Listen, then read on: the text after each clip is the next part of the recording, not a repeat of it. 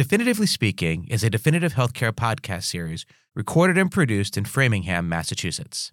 To learn more about healthcare commercial intelligence, please visit us at definitivehc.com.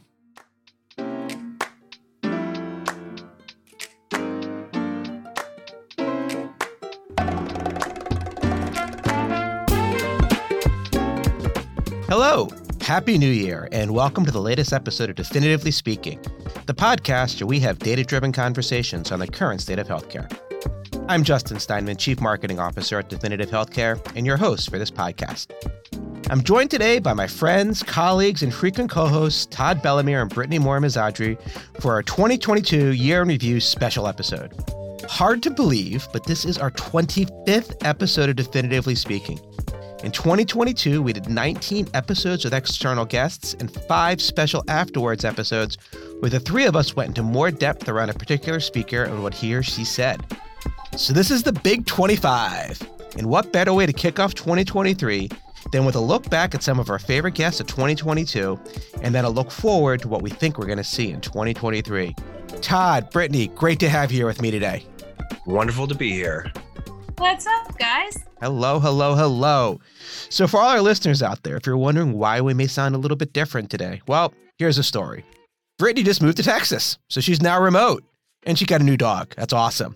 Todd is at home recovering from a bout with COVID, and I'm all by myself in the Definitively Speaking podcast studio, battling a holiday head cold, which thankfully is not COVID, so says the 30 plus negative COVID test at my house. So, while we're all not at peak efficiency today, we're still ready to kick around some healthcare data. All right, so we covered a lot of ground in 2022 on Definitively Speaking, but as we prepared for this episode, several themes emerged, and we'll cover them and see if what we were talking about back in April 2022 still resonates here at the start of 2023. So, Brittany, let's start with a simple, obvious, but very important question. Who is your favorite guest that we had on Definitively Speaking last year and why? And you can't say Todd. Okay, but Todd is my favorite. Okay. Other than Todd, who was your favorite? Other than Todd, I really enjoyed our conversations with Dr. Pimentel and Cara McNulty. Those those conversations were really exciting and thought provoking for me. I ended up buying Dr. Pimentel's book as well for uh, a cookbook for gut health, which I, I found very helpful. And then Cara's conversation around mental health and mental well being. I just I thought that was so timely and so necessary. Yeah, yeah. Todd, who's your favorite guest? So I actually picked out five different episodes that nice. I was really interested in, and I, I, knew that I would probably have picked the same ones that you or Brittany would have. Um, so, so yes, Cara was definitely in those top five. Uh, I thought that that conversation was just out of this world. She was a fantastic guest.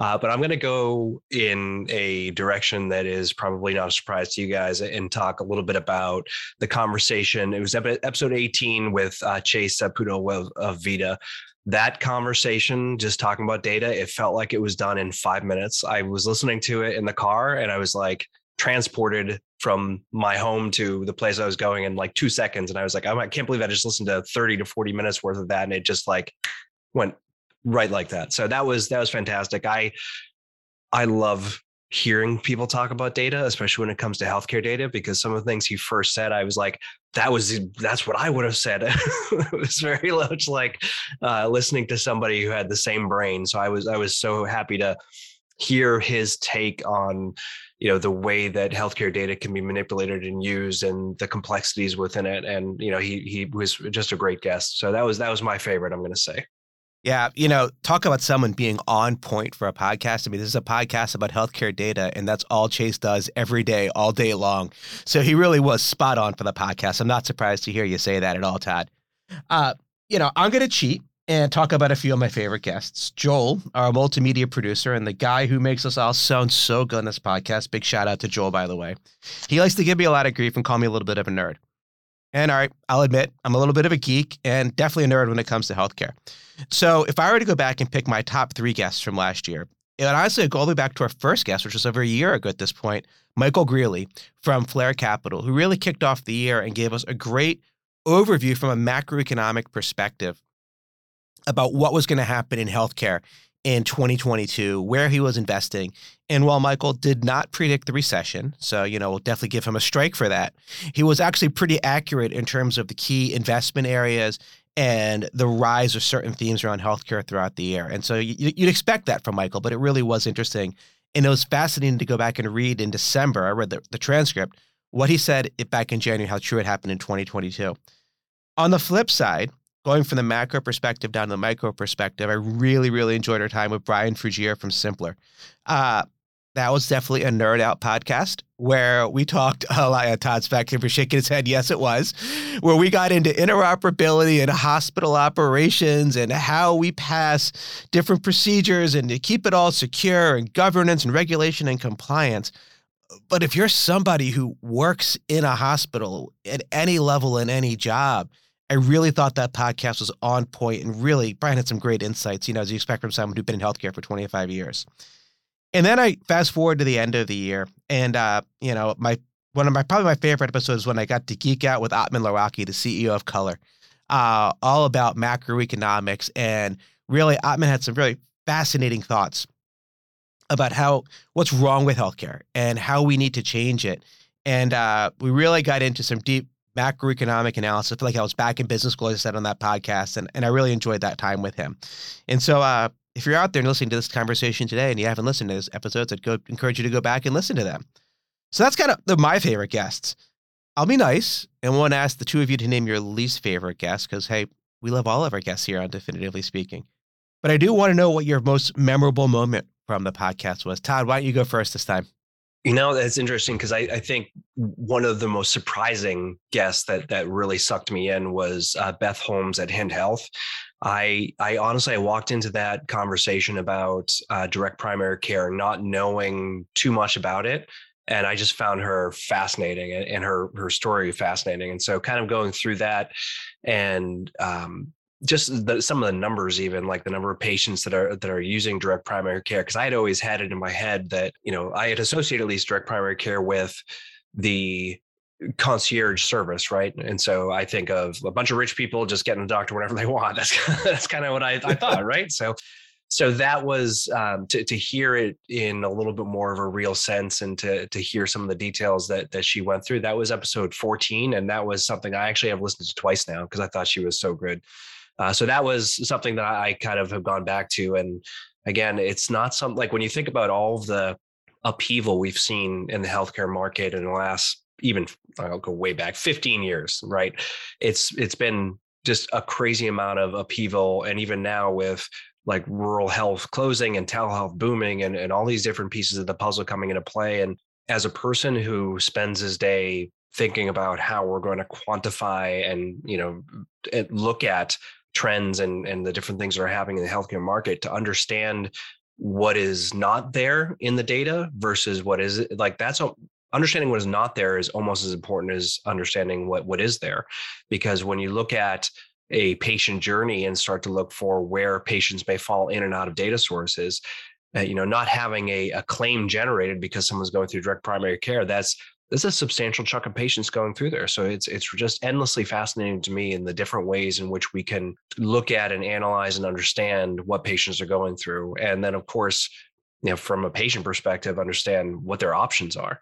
Because, you know, I know a lot of people, you know, and this is anecdotal, of course, but I'm sure we could go look up some some numbers. But there's there's a substantial number of people who use the emergency room as their PCP and so that is something that is a huge strain on the healthcare system. And so to look at alternatives for that, whether it's direct primary care or, or something else, is you know I I just loved it, and that was to me that that surprised me the most. Because I walked in there thinking, oh, I kind of know what this is, and she just blew me away. Yeah, you know, and to tease an upcoming podcast, we're going to talk with a guest pretty soon about uh, virtual specialty care, which is kind of an analogous to direct primary care and where that's going.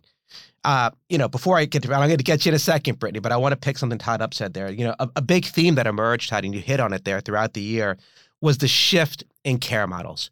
And I think in 2022, we really saw a big acceleration in the shift in care models. You know, some stats, because we like talk about stats here on Definitively Speaking. You know, in 2022, uh, roughly 32% of procedures went through a hospital which was down from nearly 37% in 2016. That's a five point shift in six years, really showing that care is leaving hospitals, despite the fact that people are using the ER for uh, you know their primary care. I tell you, the people who can have the ability to shift more towards ambulatory procedures. I think we saw the rise in telemedicine up, you know, 70% to where it was from where it was pre-pandemic. So I think 2022 will we really be reflected on as coming out of the pandemic, this shift in care models. Yeah, I mean that that so we have been looking at even you know slices of that that shift in in different markets. So i'll give an example. So we, we've looked at the shift in care from emergency emergency room visit versus urgent care clinic visits. And when you look at that over time you know it's there's a seasonality to it right? There's like more in the summer and then a little less in the winter and it goes like the percentage of emergency visits that is split between hospitals emergency rooms and urgent care clinics it was 60 40 for you know all through 2019 and then once covid hit the percentage of emergency visits going to urgent care clinics skyrocketed and it was almost a 50 50 split and so you kind of expected as 2021 rolled around that that would start to ebb and flow back to what it was before.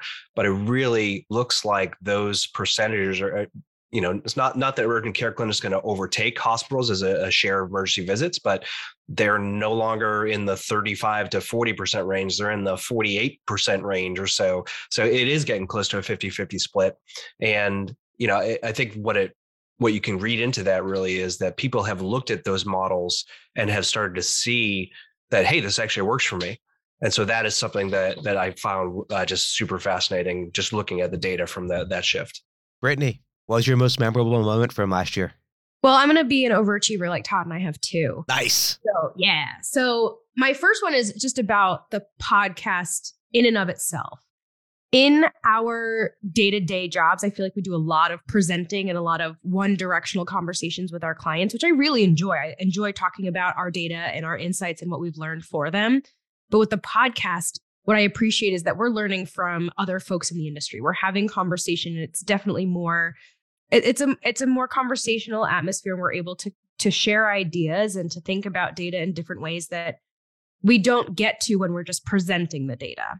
The other episode that stands out to me was the afterwards to Cara's episode when we had a very personal and very intimate conversation about our own mental health and how that shows up in the workplace and how as a company definitive is really investing in the emotional and mental safety of its employees and, and making way for space for us to be able to talk about mental health issues and taking care of each other in ways that I've never experienced before. And as you had mentioned that you'd never experienced before. And I thought that was a very powerful episode and a really it was a really powerful experience to be able to share that with you you guys yeah eh, I, I feel like you know the three of us grew closer throughout the. I know you guys infinitely better than I did this time last year. Absolutely, and and I really appreciate that.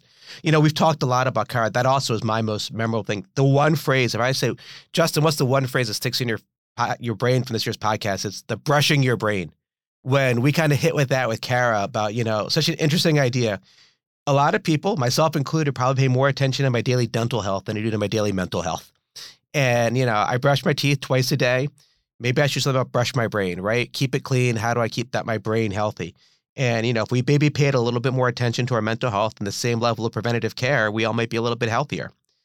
I, I also thought it was fascinating that Cara's job title was not just president of mental health services, but it was mental health services and well being.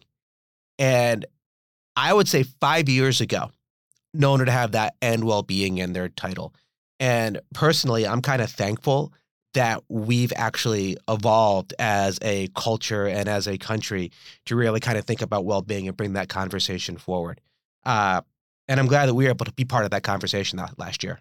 And that mental health is part of physical wellness and that your your well-being does include your mental health. Yeah.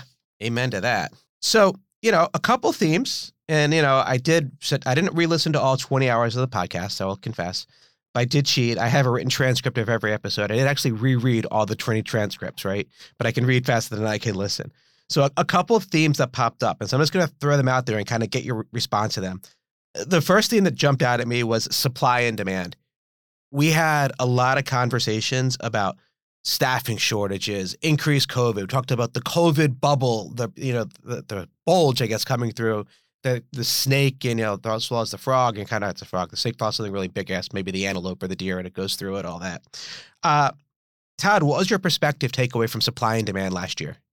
So, so this, so whenever people talk about supply and demand in healthcare, it always it gives me a weird feeling because it's, you know, we're treating healthcare like a gallon of milk on the shelf you know and it's like oh well you know a lot of people want to buy milk so therefore the price of milk's going to go up and you know the supply of from you know farmers to get it's like healthcare is not a commodity even though we treat it like a commodity here in the in the US so uh, I, I think that's that's always what I think about when we talk about the economics of healthcare about how you know the the the cost structures and you know the amount of money that people have to spend to just stay ahead of their their illnesses it it it drives me crazy a little bit but you know it's kind of why i always wanted to stay in the healthcare market is to look at how it works how it flows and and you know where are there opportunities to make things better. But the thing that really sunk me a little bit this year was talking about the physician shortage and that is a true supply demand problem right? And you know forget the the costs not that you can but you know forget about the costs part of it but you know just the, the sheer numbers of people that need health care and the number of physicians or ancillary health services folks that are out there, like those numbers are not great numbers. And so I, I, did like quite a bit the conversations we had around what can be done to help with the top of funnel of getting physicians and and HCPs back into the market and and whether that's making the education portion of becoming a, a, physician or a therapist a little bit easier a little more affordable to what can government do to help with you know people moving from state to state and accreditation and things like that. So reducing some of those complexities in in making it easier for people to become home health aides or you know because that is you know to me when i look at the coming tide of boomers retiring and and that sort of thing like the need for health home health aides is just is skyrocketing and you could you know there's a billion uh,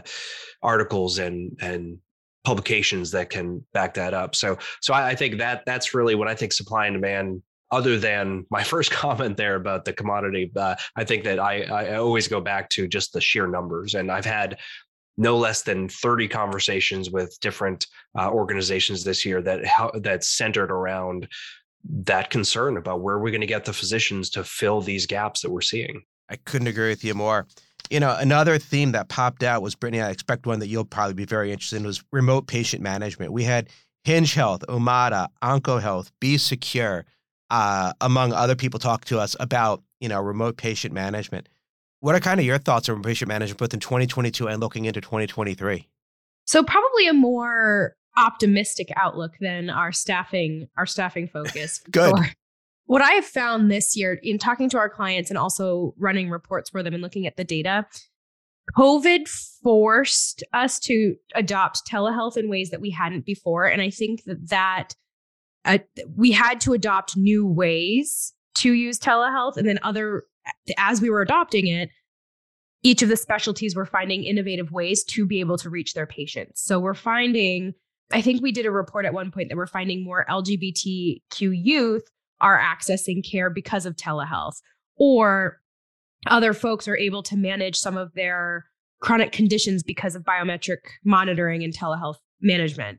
So, seeing the positive impact on different populations and different communities because of telehealth, I was I was really excited to see that, and I'm I'm hopeful that we see more innovation in this space. Yeah, op- opening up like that, that you know, certainly, you know, seeing the the doors open for people who may not otherwise have been able to access healthcare before. Like that, that is definitely a great story, and and it, it's the feel good sort of uh, details behind the, like some of the scarier things we heard this year for sure. And that is uh, the most heartening thing I I sort of see with that is the you know you see the huge surge in you know March, April, May of 2020, and there's you know obviously some coming down a little bit of that in terms of the the usage, but it is still huge in terms of its staying power. And I think everyone just like with my comment about the urgent care, I think people started using it and said, "Oh, hey this works for me. I'm in my own private like especially for for you know youth that that want to have that privacy. You don't you're not in a doctor's office feeling exposed. You're at home. You're in your own room probably do having those conversations. Uh, like that is a certainly a heartening story and i hope we continue to see that and continue to see the support for it so, Brittany, I'm glad you brought up the fact that you spend all day, every day talking to our customers. Uh, so that gives you a unique vantage point, right? You talk to dozens, if not hundreds of people a month, right? So, as you're talking to these folks, what are some of the things that they're concerned at or looking forward to in 2023 about healthcare? That's a really great question. Most of my conversations with clients are either around staffing shortages for sure, but also patient retention. Mm. I have done a lot of projects for clients who are interested in the leakage and keepage of patients. How are they able to attract and keep patients within their network? How what services do they need to offer or why are patients leaving their network? So I definitely see a more patient focused or patient centric effort coming our way. Um, a lot of patient engagement, a lot of investment in being able to retain these patients within a network. Um, yeah, I, I think that that's going to be the big focus in 2023 is now that patients are coming back into the healthcare system, how do we keep those patients? And that's going to certainly spark some innovation, hopefully. I think that's a really good point because I, I read recently some some research we pulled out of our database that said the average hospital operating margin is minus two percent which if I go back to my business school, a negative operating margin is also known as a loss. So these hospitals are losing money. And so they need to increase their revenue. And a number one target for doing that is exactly what you just said, which is addressing leakage and really trying to eliminate some of that. I, I did a project for a client who was interested in seeing which facilities in their state were offering colonoscopies on the weekends. So routine colonoscopies on the weekends as opposed to emergency.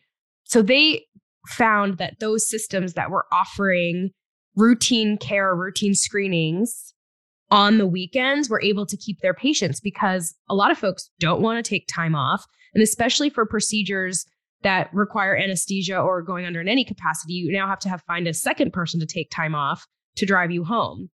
So by having them on the weekends, they're able to see more patients and keep more patients. I thought that was really a really interesting approach that's fascinating. Actually, that's kind of bringing you know consumer marketing, if you will, to healthcare.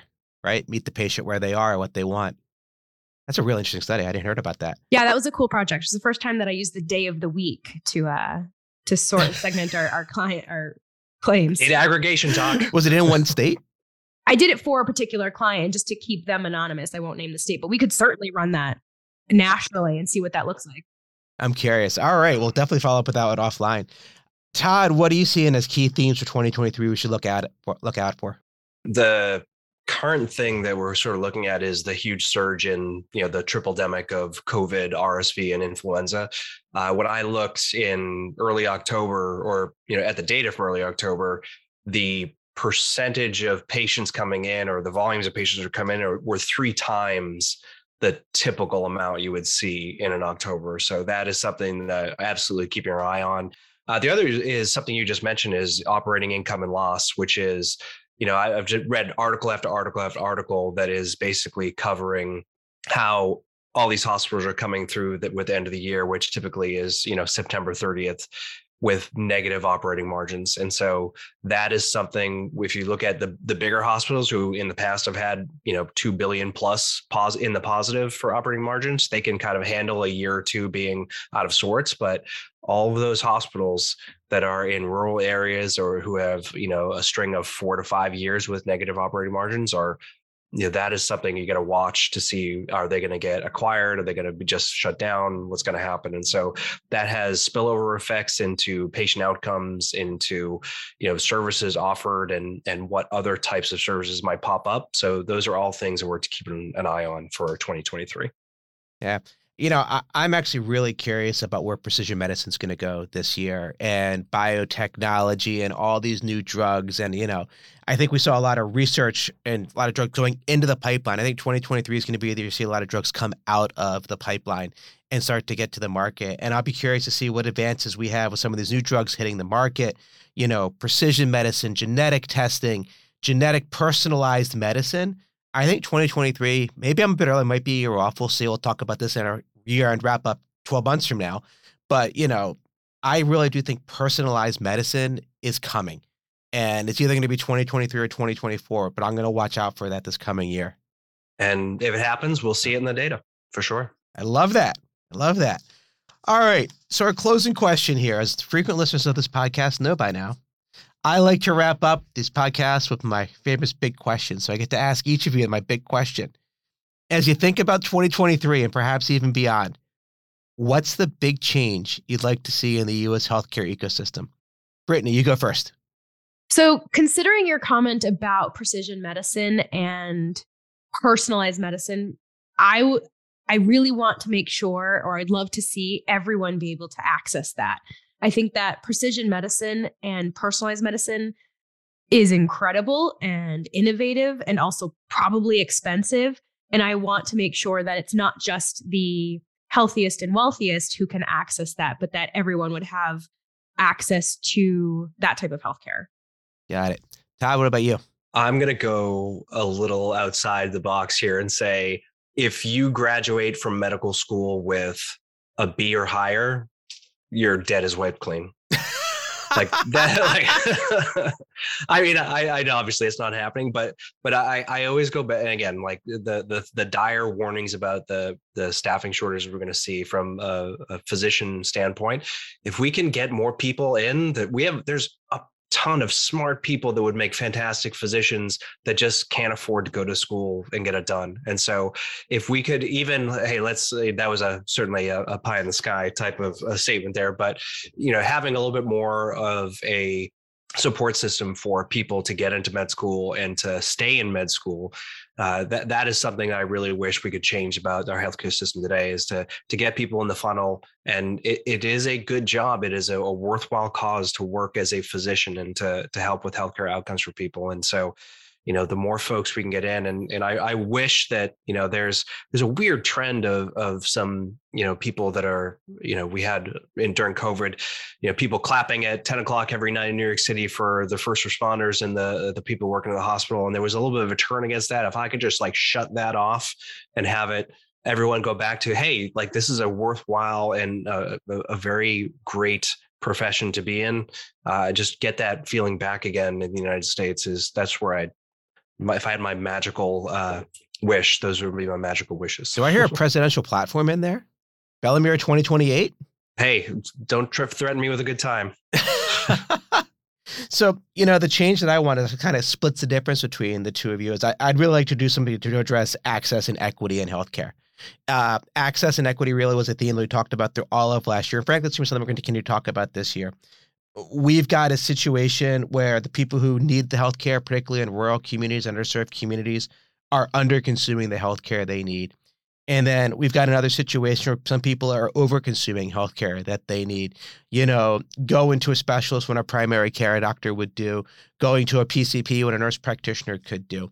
And if we could figure out a way to rebalance the healthcare system to get people to consume what they need and get people to practice the top of their license and increase access for people who don't have access today, I think, you know, it probably impact not only everybody's physical health, their mental health, but even be so bold as to say the US GDP, because we'll probably be a little bit more productive.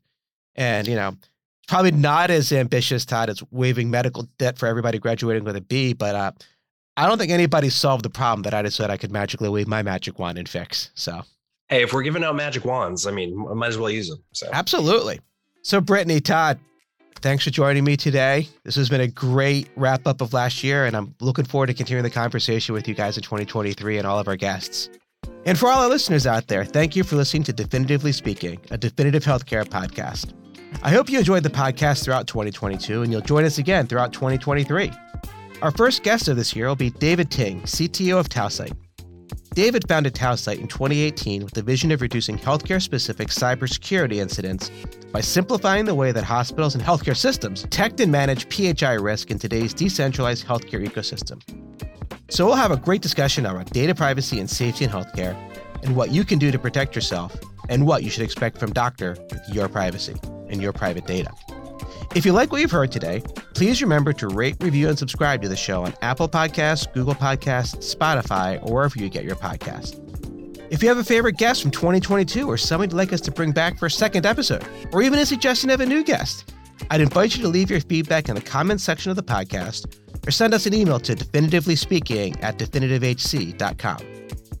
To learn more about how healthcare commercial intelligence can support your business, please follow us on Twitter at definitivehc or visit us at definitivehc.com.